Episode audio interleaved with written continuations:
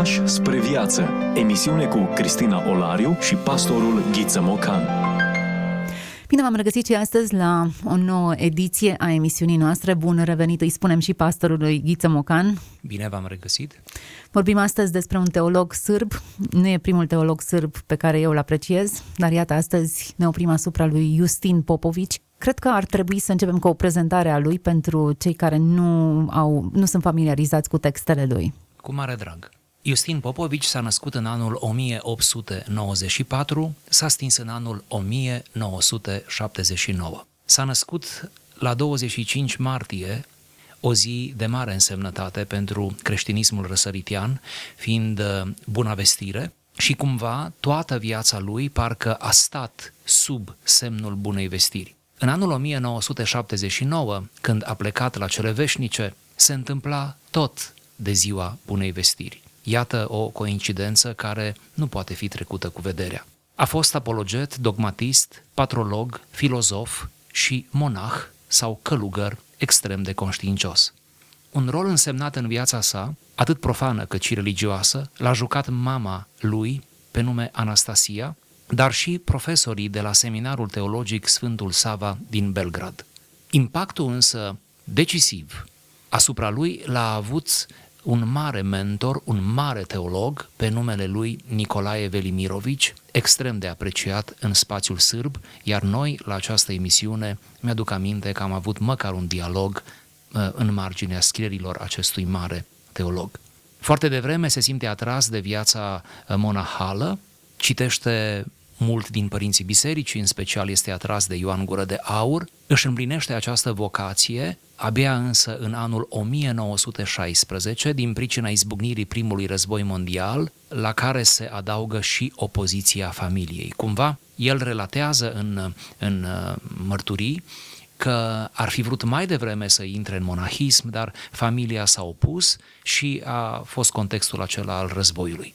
După experiență de infirmier în vremea refugiului din Albania, la 1 ianuarie 1916 va fi tuns în monahism um, uh, la una dintre bisericile importante de pe teritoriul Serbiei și atunci primește numele de Justin, sigur, de la Justin martirul și filozoful, acel mare scriitor uh, bisericesc din primele secole. Nu întâmplător uh, îi se alege acest nume pentru că el chiar a fost atras nu numai de teologie, ci și de gândirea uh, filozofică. Acest lucru este scos în evidență în scrierile lui. Alături de alți studenți sârbi, va fi trimis la Academia Teologică din Petrograd pentru a-și continua studiile. Neîndoielnic se poate intui uh, în această uh, măsură de trimitere a, a acelor băieți la, la studii Uh, tentativa de protejare a viitorilor slujitori ai altarului de amenințările războiului. Cumva, viața de studenție um, uh, îi punea la adăpost, adică nu puteau fi trimiși pe front.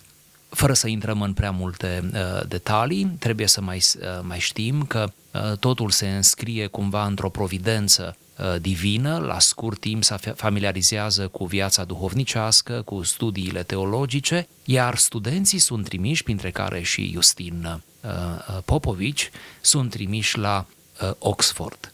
Când ajunge la Oxford, într-o altă lume, într-un alt stil, chiar și academic vorbind, se înfruptă Uh, foarte mult din contextul acela, învață foarte multe uh, lucruri, uh, va ajunge să absolve și în prima fază va scrie lucrarea Filozofia și religia la Dostoevski, deci iată o întoarcere interesantă spre gândirea rusă, Aici va trata de asemenea diferențele dintre umanismul secular și creștinismul răsăritian, va afirma limpede că doar în Hristos, Dumnezeul om, este posibil înțelegerea omului și mântuirea omului și cumva va dezvolta deja un simț foarte interesant pe zona aceasta apologetică.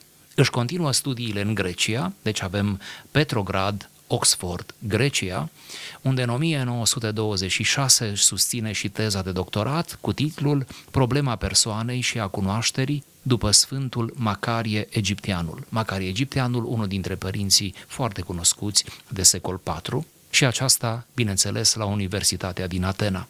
În 1922 este hirotonit, e romonah și se dedică publicării revistei Viața creștină, prin intermediul căreia dorește cumva să uh, coboare ideile înalte teologice spre înțelegerea poporului.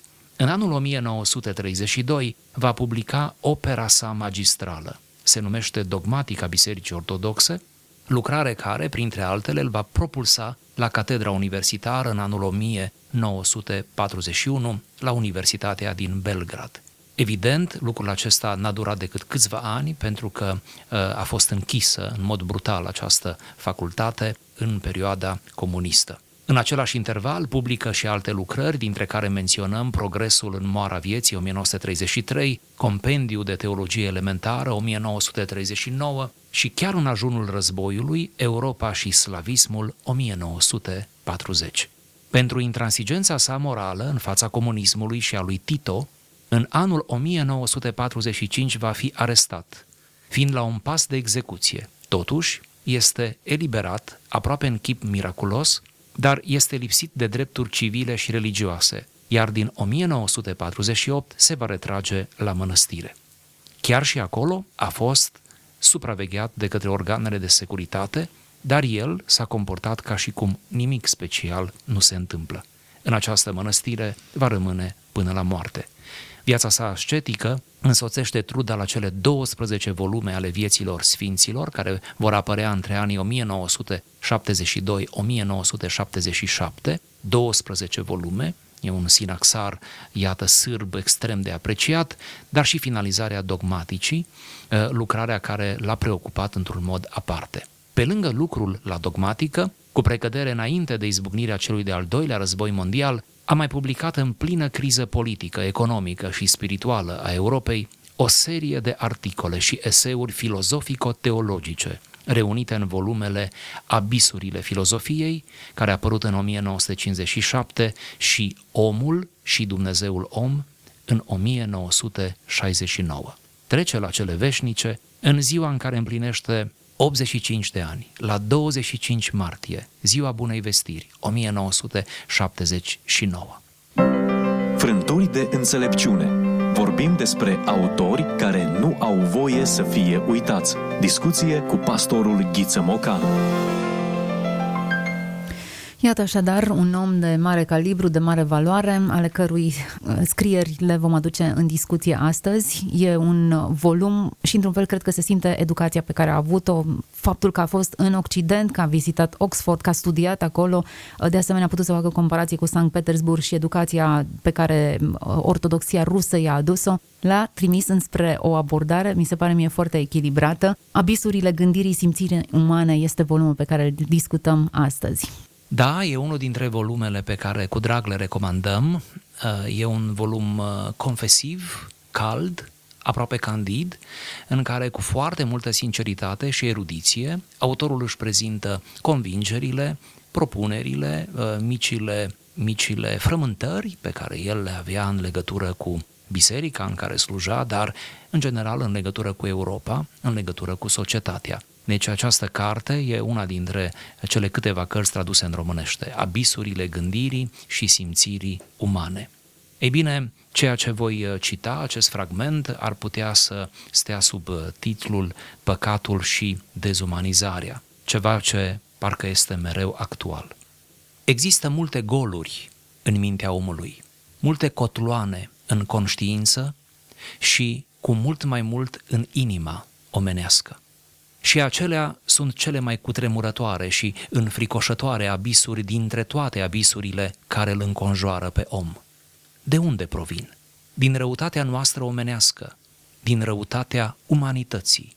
Izvorăsc din păcatul omenesc, din păcatul omenirii.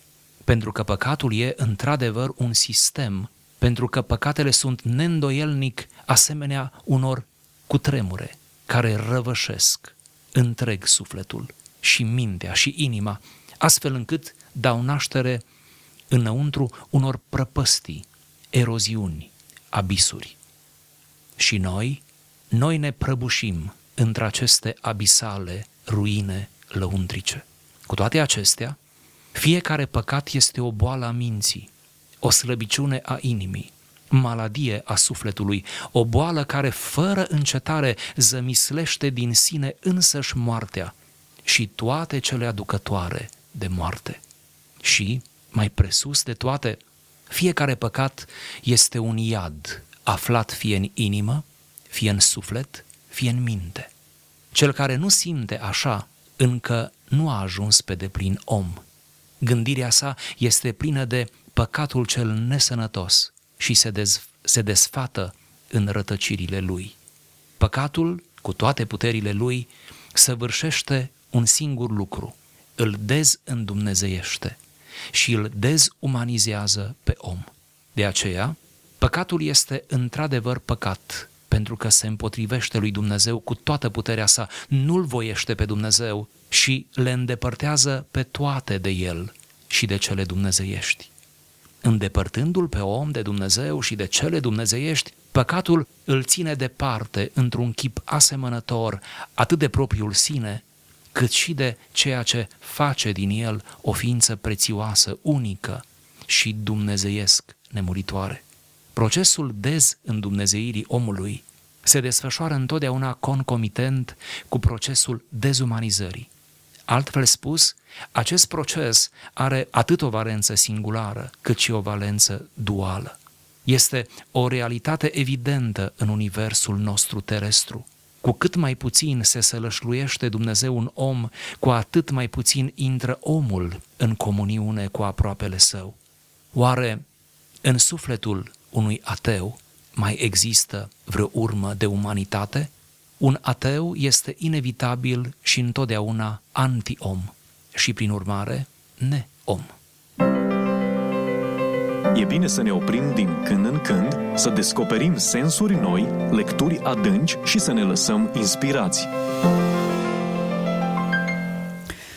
Doamne, cât de frumos! Ce mai rămâne de spus în urma acestui text? Textul vorbește de la sine. Asemenea texte îți vine să nu le comentezi. Exact. Poate ar trebui doar să le recitim și doar să ne bucurăm de fiecare sintagmă. Nu am văzut o descriere mai exactă și în același timp mai care să surprindă exact rădăcinile păcatului precum sunt expuse acestea. Două idei fundamentale avem aici, dezîndumnezeire și dezumanizare. În jurul acestor concepte curge tot textul, putem zice. Dezîndumnezeire este verticala, pentru că nu e așa, relația cu Dumnezeu înseamnă de fapt să ne îndumnezeim, cum zice apostolul, să ne înnoim, iată, în duhul minții noastre. Pentru că în mediul nostru nu suntem foarte familiari dar, uh, cu expresia aceasta, dar noi am mai amintit-o într-o emisiune legată de înălțare și m-aș bucura să ne întoarcem foarte scurt doar la acest concept de îndumnezeire și în omenire. În limba greacă este cuvântul teosis, care înseamnă, de fapt, urcușul sufletului spre Dumnezeu. Prin urmare, în cea mai simplă explicație, putem să înțelegem așa. Omul, prin cădere, a ajuns invariabil într-o condiție de animalitate. Adică ne ducem prin păcat, manifestarea și consecințele lui, spre regnul inferior nouă, regnul animal, lăsându-ne dominați de instincte și de tot felul de apucături, patimi, răutăți, etc. În momentul în care omul conștientizează starea în care tocmai se află, va porni pe drumul acesta spre Dumnezeu într-un urcuș necontenit și zilnic. Acest urcuș este în Dumnezeire, adică semănăm, încercăm să semănăm mai mult cu Dumnezeu decât cu lumea animală care, într-un anumit fel, ne trage tocmai prin trupul nostru, prin toate instinctele primare, uh, ne trage cumva înapoi, ne seduce în sfera uh, respectivă. Încă un detaliu ce l-aș adăuga aici, poate l-am mai spus cândva, părinții bisericii uh, obișnuiau să tâlcuiască Uh, evenimentul căderii în felul următor. Omul este făcut după chipul și asemănarea lui Dumnezeu. Asta scrie în Geneza. Ei bine, ei spuneau, chipul, chiar după cădere, a rămas. E scânteia aceea divină din om, cum o va numi Calvin în secolul XVI. Dar asemănarea s-a pierdut. Și atunci toată viața, în mod conștient, în această verticală a credinței, omul se luptă să recupereze asemănarea cu Dumnezeu. Foarte frumos. Bună explicație. Mai mult decât atât, există o dimensiune a efortului omenesc în toată povestea aceasta și o dimensiune supranaturală. Hristos s-a înomenit ca să ne îndumnezeiască pe noi și acest transfer dintre uh, umanitatea uh, îmbrăcată de Hristos și îndumnezeirea noastră prin, prin ceea ce lucrarea mântuitoare a Domnului Isus Hristos e un transfer greu de înțeles, o taină, dar e ceea ce trăim noi creștinii. Este o lucrare sinergică și imaginea cea mai bună ar fi când omul neputincios întinde mâna și Dumnezeu de grabă îi întinde mâna pentru a-l ajuta. Putem să luăm aceasta chiar din Evanghelie, din episodul descris uh, în Evanghelia după Matei, unde Petru însuși, scufundându-se în valuri, întinde mâna și îndată Hristos îl ridică din, din spaimele lui, din pericolul în care se află. Deci această mișcare a inimii omului, această voință canalizată corect, uh, este absolut necesară pentru ca Dumnezeu să intervină. Da, este o lucrare sinergică. În Dumnezeirea presupune o zbatere, presupune o, o mișcare inițială a omului spre Dumnezeu, uh, pe care sigur că Dumnezeu o onorează și uh, cumva duce lucrurile mai departe. Dumnezeu săvârșește în noi lucrarea aceasta, de acord, dar omul trebuie măcar să vrea. Hmm. Și cred că e adevărată și lupta aceea perpetuă pentru a a, a ne asemăna cât mai mult cu imaginea lui Hristos. E ceea da. ce ne îndeamnă Scriptura. Da, cred că această asemănare ar trebui să fie un proiect de viață, ca să vorbim în termeni uh, contemporani. Da.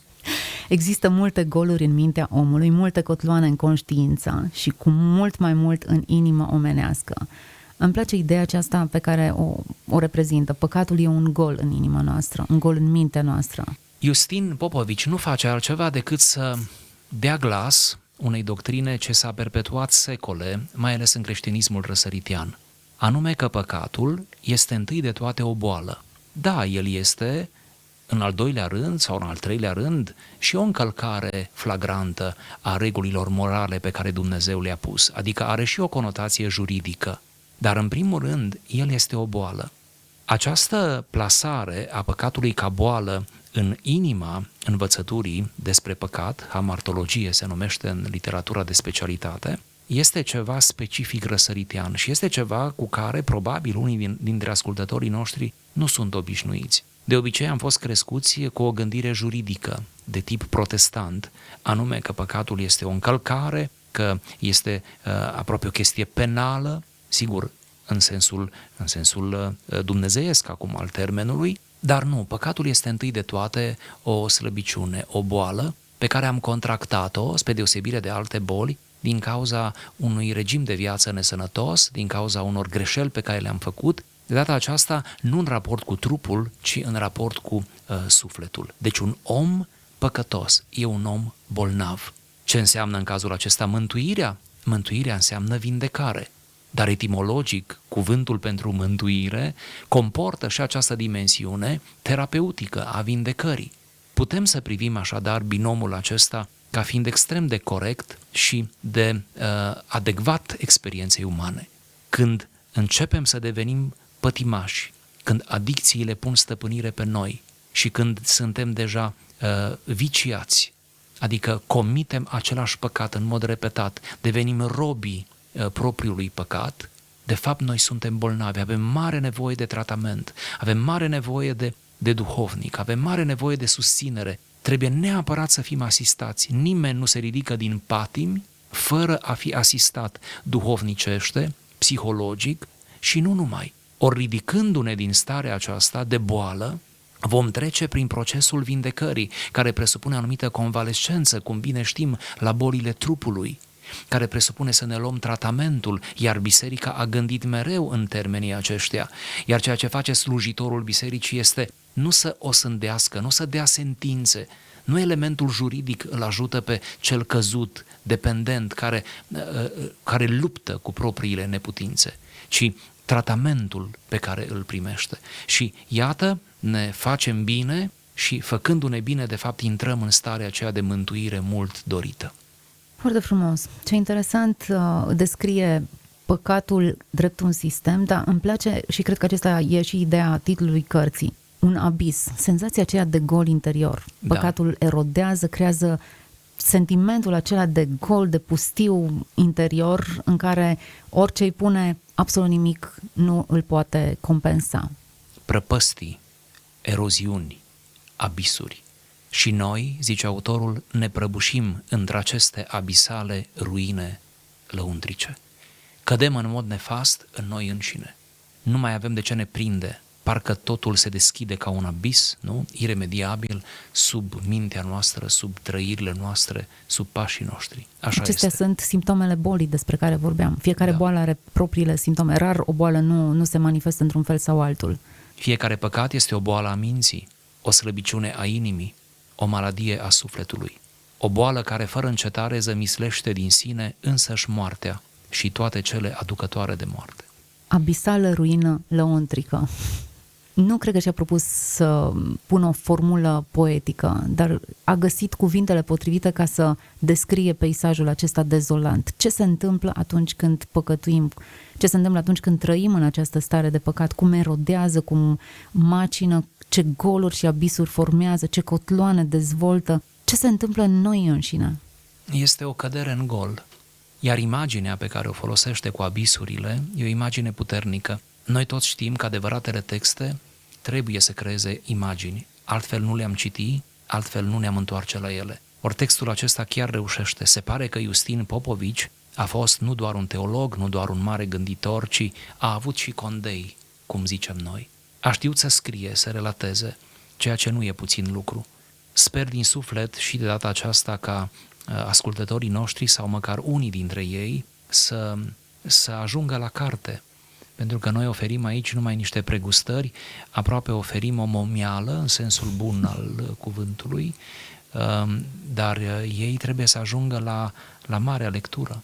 Așa este, mă gândeam ce termen contemporan să găsim dacă tot le-am propus. uh, E un fel de trailer așa, de, de avantpremiera unei, Da. da. a unei degustări uh, mult mai consistente pe care o putem face uh, lecturând cartea. Procesul de dezîndumnezeire și dezumanizare. Dacă dezumanizarea ne e foarte clară, ne uităm la atrocitățile produse de război, la, la toate crimele și uh, abuzurile care se produc și ce, cât de mult poate să fie corupt un om și ne îngrozim, ateu sau creștin, toți se îngrozesc de atrocitățile acestea, dezîndumnezeirea e mai subtilă, nu ne dăm seama de ea pentru că e o glorie pe care am pierdut-o păcătui, născându-ne în, în, într-un context păcătos. De fapt, aici avem cele două axe, verticala și orizontala. Verticala, îndumnezeire. Orizontala, umanizare. Relația cu Dumnezeu, respectiv relația cu semenii. De fapt, el spune, și o spune atât de clar, fără echivoc, că nu putem să rupem relația cu Dumnezeu și să rămânem în relații corecte cu semenii. Foarte bună subliniere. Da, pentru că de relația cu Dumnezeu depinde în mod direct proporțional felul în care noi ne relaționăm cu cei din jurul nostru. E foarte importantă verticala tocmai pentru a consfinți orizontala, dar oare de câte ori trebuie să ni se spună asta pentru a, a înțelege? Și poate n-ar trebui să citim cărți pentru asta, ci ar trebui să ne uităm în propria experiență de viață. Atunci când noi suntem mai spirituali, chiar ne putem înțelege mai bine cu ai noștri, cu cei cu care ne intersectăm. Chiar uh, serviciul și tot contextul profesional devine mai suportabil. Chiar viața socială devine parcă uh, mult mai luminoasă, mult mai promițătoare. Deci, uh, de noi depinde, de starea noastră. În cele din urmă, problemele noastre sunt duhovnicești, în cele din urmă sunt pur spirituale. Uite cum am găsit noi um, soluția la problemele mondiale. Războaiele ar înceta, crimele s-ar opri dacă oamenii și-ar da seama de unde provin aceste probleme. Un ateu, citesc din nou, un ateu este inevitabil și întotdeauna anti-om și prin urmare și un neom. Ambele cu expresii sunt uh, frumoase, sunt surprind realitatea. Și de un radicalism îngrijorător, nu? Deci anti-om, nu sunt liber cu cugetător, ci sunt anti-om. Deja ați tradus lucrul acesta, felul în care mă raportez la Dumnezeu determină modul în care îi văd pe ceilalți, îi respect, îi le acord demnitate în funcție de cum îl văd eu pe Dumnezeu și cum mă raportez la el și ce am făcut cu păcatul meu. Anti-om și neom. În contextul în care el vorbea într-un alt pasaj despre Europa care nu este atee, ci e idolatră. Prin urmare, am traversat spațiul acesta, nu numai că nu ne-am apropiat de Dumnezeu, nu numai că ne-am negat pe noi înșine, dar am început să construim surse care să umple abisurile acestea interioare, compensând ceva ce nu poate fi compensat astfel.